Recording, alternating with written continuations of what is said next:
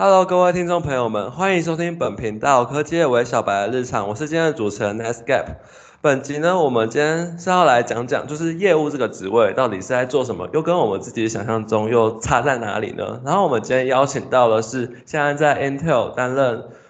业务经理的 Veronica 前辈，然后就想要来先自我介绍一下。大家好，我是 Veronica。那就像刚刚说的，我现在是在 Intel 担任那个业务经理的角色。那其实，在 Intel 之前，我的前公司我其实也是在做业务啦，所以就是在业务这个角色上面，大概已经有六七年的经历了。就是今天很荣幸受邀来分享一些跟业务相关的经验。好，那我们就事不宜迟，赶快进入今天的主题吧。首先是主题一，就是想就是来谈谈，就是业务的办公室日常到底是在做些什么。首先是第一题，就是想知道业务都是在做些什么，然后就是请前辈来分享一下，就是上班的一些日常点滴。嗯，业务的工作，因为每一间公司对业务的要求其实不太一样，所以就是业务的工作内容，因为你在呃公司你的公司的属性，然后你就是身为业务要呃推广的产品啊，或者是呃贩卖的解决方案等等的，也都会稍微有点不一样，但是。一般来说啊，就是最最最最 high level 的解释业务这个工作，其实你有很多时间就是花在跟你的客人沟通，因为客人会有需求，然后跟你呃要一些报价，或者是呃需要你的产品的一些介绍啊，所以你会有花很多的时间是在跟业务，就是嗯的你的业务窗口，就是你的客人打电话啊，或者是就是 email 的往来。然后另外就是你在公司内部里面，你要去了解公司的产品，就是你自己销售的这些产品或者是解决方案的内容到底是什么，所以你可能需要花一些时间去理解那些技术的东西，因为你要解释给客人听。然后最后就是其实业务多多少少都会有一些报表啊，就是比如说你要报价之前，你一定要知道这个产品的价格，然后你可能需要跟你内内呃就是公司内的一些其他部门合作，呃去讨论这个价价格的方案，然后。呃，你也需要做一些，就是比如说每一个月或者是每一季的报表，让呃你的老板啊，或者是公司其他的人知道，说那你现在业务的状况到底是怎么样，销售的到底好不好？对，所以就是类似交一个 KPI 那种，就是自己的这个季度做了哪些的贡献的概念。对对对，有一些是月每个月，然后有一些是每个季，看公司不一样。了解。那接下来我们讲到第二题，就是想了解一下，就是因为知道业务就是要很长，就是跟客户做联系，那就是跟客户要怎么去维持一个良好的关系，就是请就是前辈来跟我们分享一下这一点。嗯，首先你当业务，可能在你当业务一前一两年之后，你就会开始有一个很明显的感觉，是说其实你面对的客户每个都不太一样。所以说实在，刚刚那个问题很难有一个统一的回答，说怎么样去联系是最好的。但是，呃，基本上你就跟你平常跟同学或者是你的呃老师，就是人际关系上面的相是一样，就是你可能会需要找到你跟你。比较频繁的接触的这些客户，然后个别他们自己有个自己的个性啊，有些人可能比较 care 就是技术上面的议题，有些比较 care 价钱，有些什么都不 care，他只 care 他周末要去哪里玩。就是你需要跟你 就是熟悉，然后你需要频繁的往来的这些客户建立一个默契。但是我我得说，就是每个都不太一样。那其实我觉得业务的功能就是说，你用他喜欢你跟他沟通的方式去跟他沟通，那就是用他喜欢。对对对，就是因为每个人习惯的方法不一样，就是真的是需要一点时间。当你接触到这个客户，然后呃观察他的一些就是个性上啊，或者是跟你谈话上面的一些特征，那渐渐的你就会有一个感觉，说我可能怎么样跟他，什么样子的频率，什么样子的口气，什么样子的方式会比较适合。对啊，所以做业务其实也是要很会做这些观察，以及就是去了解就是你的客户的习性等等的。对，真的很难有一个统一的方法是对所有人都有有用的，就是你能只能，我觉得这是有一点点需要经验的啦，就是你需要有一点点经验，然后你就知道说，哦，那现在这个人是什么样子的特色，他可能比较严肃，那我讲话可能就要跟他一样严肃。那比如说我遇到一个很爱开玩笑的客户，那你要能配合他的幽默感，这就是一个业务需要有的基本的应对进退上面的那个经验跟训练，就是很会察言观色的概念。对对对，因为这样子你你你你有办法让他觉得你跟他是有一个沟通默契的话，你们在做。呃，工作上或者是商业上的一些就是合作啊，或者是谈交易等等的，也会比较有办法进行。好，那接下来我们讲到第三点，就是如何是在就是跟甲方，也就是客户以及乙方，就是公司内部可能开发部门，甚至是主管等等，去这个沟通的桥梁上要怎么去拿捏那个平衡点，不会失衡呢？就是想请前辈来分享一下这一点。我好奇你觉得怎样叫失衡？就是，如果是今天是太偏那个太偏，就是公司自己的话，人家有可能觉得就是你都只偏袒你们家，然后帮自己家的人说话。可如果今天又偏袒客户，可能被那个公司内部人说，就你里外不是人，然后你都帮客户来讲价钱，而不是为公司着想，就是怎么去拿捏这样的一个 balance？嗯，首先你是业务，你拿公司的薪水，所以。基本上啦，就是我觉得有一个先决条件是说，你跟客户谈下来的东西，比如说是一个生意或者是一个案子，其实就是十之八九都真的不能损害到你现在服务的这间公司的利益。就是你就是身为一个业务，其实很基本的一个。工作的觉得基本的道德就是你不能去不能去伤害公司，你现在服务的这间公司的利益，那这是最大的宗旨。那在这个宗旨之下，其实因为呃我的业务经验，我的这个工作经验里面，我觉得是说，比如说一个案子或者是一门生意，它其实都有很多的呃小的条件是你可以拿来跟客户谈的。比如说今天一个案子的规模，它的付款条件是三个月之内要付款，还是一年要付款？它的交货的期限是六个月，是一年，是两年，是三年？这些条件其实是在一个大的框架下面可以被业务跟客人这边去呃调节，就是。它就是可以交换的，就是它是一个可以去协商的，有一个弹性空间。那其实我觉得业务一个很大的功能是说，你刚刚问这个平衡是从就是谈这些条件，然后去交换说，因为有一些客户他可能很 care 的是说，你赶快把东西给我。我其实不 care 说我有没有买贵，因为我真的很缺这个料件，或者是我真的很缺这个产品，所以我要的就是快。我反而对。价格价钱没有那么在意，对，那有一些客人是说我可以等你很久，没关系，你后年再给我货都没关系，但是我就是要便宜，就是所以说业务有一个很重要的技能是说你在跟客人谈这些东西的时候，你要有办法去呃感受到说他今天最 care 的条件是什么。然后在这个，在这个，在这个，在这个过程里面，你去帮公司争取一个公司可以接受的，呃，合约或者是公司可以接受的专案，然后对你的客人来说，他又是满意的，因为，呃，你可能没有办法满足他所有的需求，但是你至少帮他解决他心里最介意的那一两个条件，那这样子对双方来说就是一个，我觉得双赢的概念，那个平衡，因为就是。就是你不能所有东西都要嘛，你一定是在某一些条件里面做一些，呃，你公司觉得可以让步的这些东西，然后做一个取舍，那就会有平衡，对啊。好，那我们就是主题的最后一题，就是想问问，就是虽然知道前辈好像没有做过陌生开发，可是如果是要去找，可能去寻找一些潜在客户啊，那就是要。到底是要说去替客户去着想，说就是他可能需要我们的产品去找呢，还是说是以公司的利益角度去寻找，可能会成为我们客户的这些企业？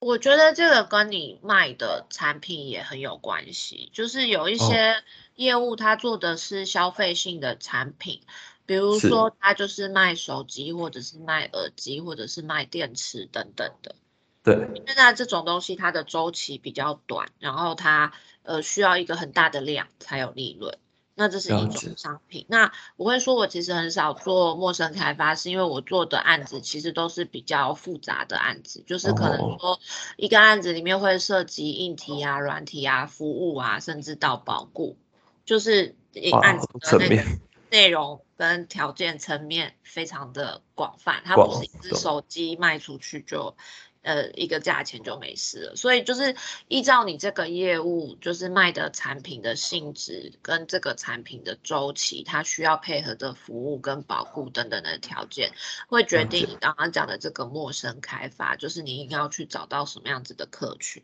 因为如果说是大宗的商品交易，比如说刚刚讲的，就是卖消费性电子产品这种的，可能就是你越快可以找到一个客户，然后你越快可以决定说他到底有没有这个。呃，预算或者是他有没有这个需求，那你就赶快把东西卖给他，然后赶快这个交易去找下一个客户，这是最适合这样子的产品的一个发展方式。可是如果说像我做的这种，就是呃案子可能规模都比较大，然后条件比较复杂，就不是谈完之后马上有一个交易，然后就可以去找下一个客户的话，它其实就相对比较不适合陌生开发，因为就是呃。通常我我说的这种复杂的案件，它的金额也会比较大，所以客户也需要对你有一个基本的信任。他不是买一只手机，比如说我买了 iPhone 十二，然后我用了六个月，它不好用，那我就赶快再把它换掉，不太可能。因为我们这种，就比如说做大型的案子的话，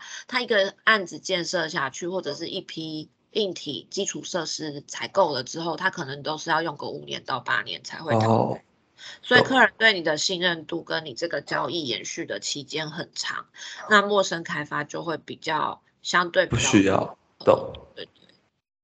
所以呢，陌生开发通常是 BD 在做的事吗？还是最还是其实也不是？其实也不是诶，大都都是就是业务，其实多多少少都需要陌生开发，只是说多跟少的问题。像我比较少，是因为我的我的业务的性质就是性质就是不一样。懂，好，那我们现在先要主题二，就是要来破解，就是我们这些学生，因为像我们之前对于业务都会有一些迷失跟困惑，就是可能觉得业务可能就是跟保险有相关，或者就是很直销面的这个种东西。那这样我们讲到第一题，就是业务这种东西要常常去做喝酒以及应酬吗？那就是要如何去兼顾家庭以及工作这一点？呃，看你所在的产业会有一点。不一样，比如说，呃，像我是科技业嘛，那有一些可能是传统产业，或者是媒体业，或者是呃资讯业的业务，就是每一个产业的业务，其实形态自己的习惯。对对对对对，那所以说，你刚刚问的说是不是需要应酬？我觉得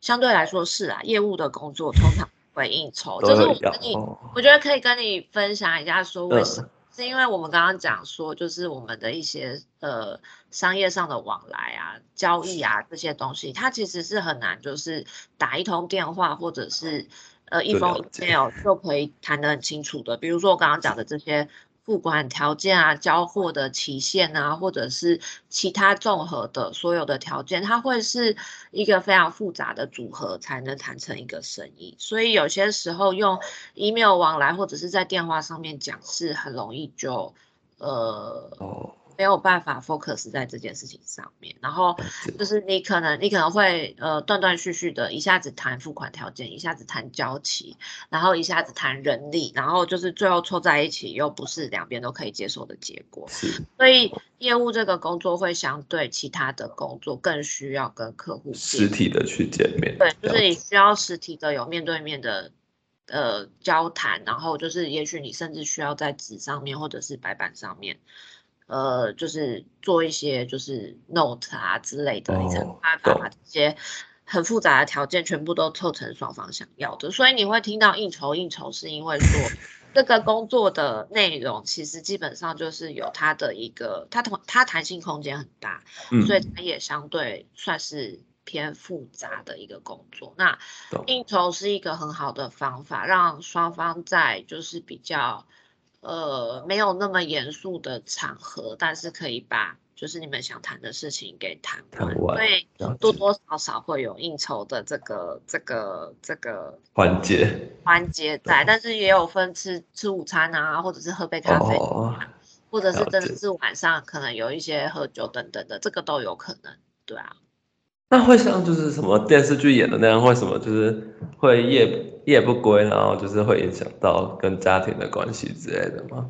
我自己是没有到这样啦，但是我不哦确定会不会有一些产业真的是有需要这个样子。对，有到这个程度。那我觉得就是以以毕业生或者是新鲜人，其实你去面试的时候，你面你问一下面试官啊，或者是你打听一下曾经在这间公司工作过的那个前辈们，他们大概就可以给你一个概念，说好，这个产业跟这间公司到底会不会？但是就是诚如你所说的，业务的确是一个偏向有可能会需要参加这种场合的工作内容，对。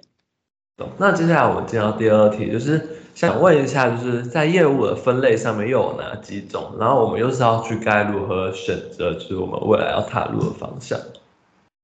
呃，业务其实非常的多种，就是刚刚有讲到 BD、嗯那个 business development 这个角色是非常前期的业务，就是比如说哦你一个产品甚至都还没有开始生产，它只是在一个设计的阶段，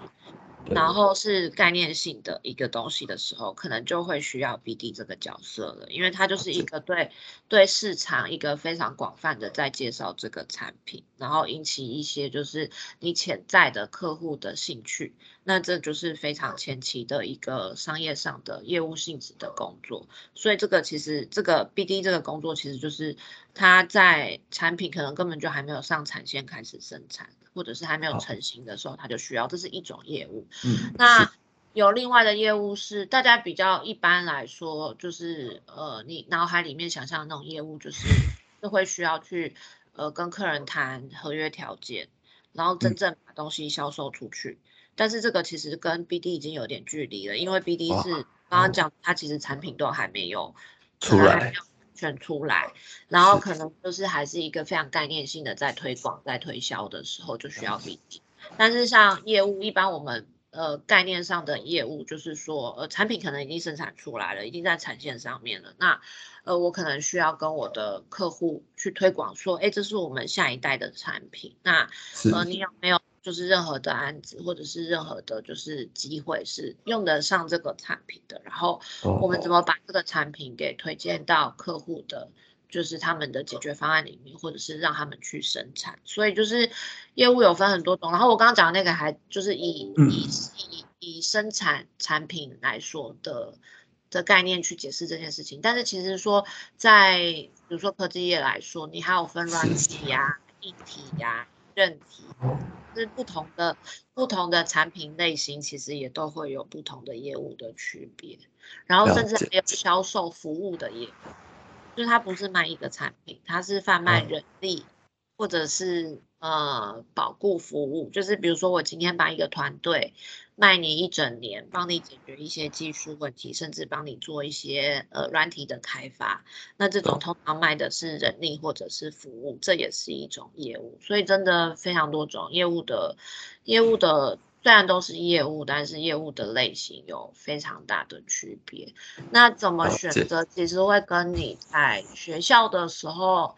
你有兴趣的东西，或者是你读的科系会有一点点嗯关系。了解。那题外话问一个，就是想进科技业当业务，就是一定要会算是很懂那种里面的这些硬体的先辈知识吗？还是其实是进去再学习就已经足够？我觉得是会需要有一些基本的知识啦，就是可能哦比如说你大学如果念的是，呃，比如说是经济系，或者是念的是历史系、社会学、语言学，那你突然要去一个工厂里面或者是一个科技业里面当业务，不是说完全不行，而是说你一定会觉得很辛苦，因为你就是哦。你你你一开始去公司上班，嗯。那你可能就会听到非常多的就是缩写或者是用语，是你进去之后发现我完全听不懂，就是什么是什么是 life cycle，什么是 什么是 hardware，什么是 software。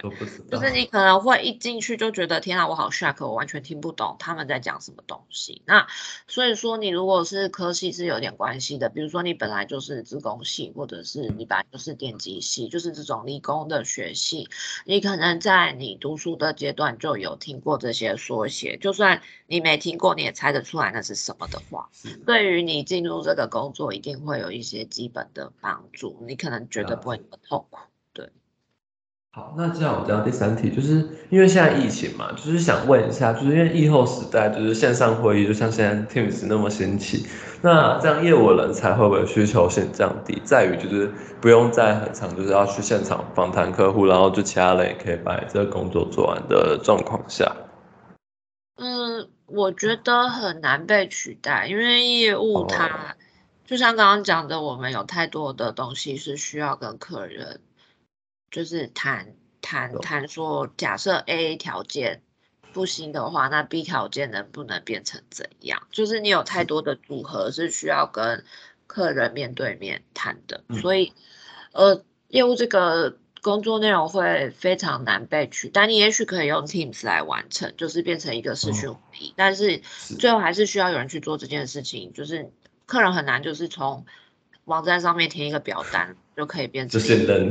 表，因为有些东西那个弹性太大了，就是不是有办法在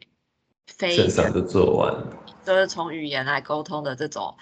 是去做完这件事情。所以其实我觉得疫情反而。没有那么对对这个职业来说没有影响这么大啦，因为需要谈的东西还是都在那里，那只是说形式不一样。也许你真的没有办法去跟客人喝杯咖啡的，你只能跟客人约说，哎，下个礼拜二有没有空来个 Teams 这样子。哦，懂，了解。好，那我这样最后一题就是想问问前辈，就是像如果是新生人想做业务，是不是其实不太适合？因为听说就是业务会要有很。广大人脉啊，然后也要就像刚刚前辈讲，就是需要还蛮丰富的经验，才知道怎么去应付，就是你的客户等等。就是想问，是不是有这件事情？嗯，我觉得也不全然是，而且我发现现在科技业的公司，其他产业我就比较不熟啊，但是科技业的公司其实还蛮都欢迎。就是刚刚毕业的新鲜人也可以尝试业务这个工作，它有几个原因，一个是说就是呃，我觉得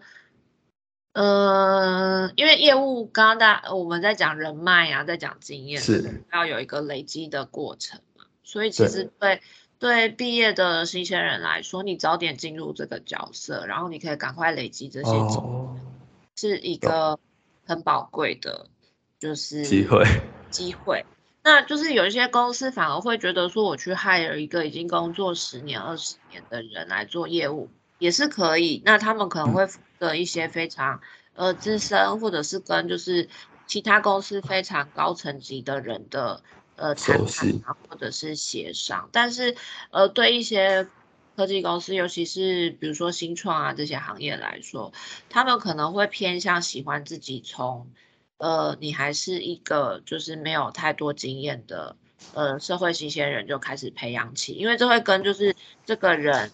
到时候有经验，然后成长成一个比较呃中阶或者是呃资深的的时候，你到底符不符合这间公司的话有关系。每每一间公司其实有自己的文化，有一些人节奏很快，那有一些公司相对非常保守，所以其实我觉得现在反而科技也比较欢迎，就是。社会新鲜，如果你有兴趣的话，你的第一份工作也可以是业务。业务，对对对对对对，就是没有真的说一定要工作非常多年才才才够去做这件事。但是你的确说工作非常多年的人，他可能基本在某一个产业，他就已经有一些基本的人脉。他可能会有相对于新鲜人的一些优势，因为他可能本来就认识了一些客户的那边的管理阶层等等的。但是我觉得就是说，呃，好处跟坏处是不一样的，难度也都不一样。但我觉得真的就是没有以前，呃，可能大家有那种刻板印象说，呃，一定要比较资深的人才能当业务。我觉得现在已经已经比较打破那个现象。对对对对，真的没有，真的没有这么绝对。好，好，那就谢谢今天前辈跟我们的分享。那我今天科技为小白的日常的就到这里结束，谢谢。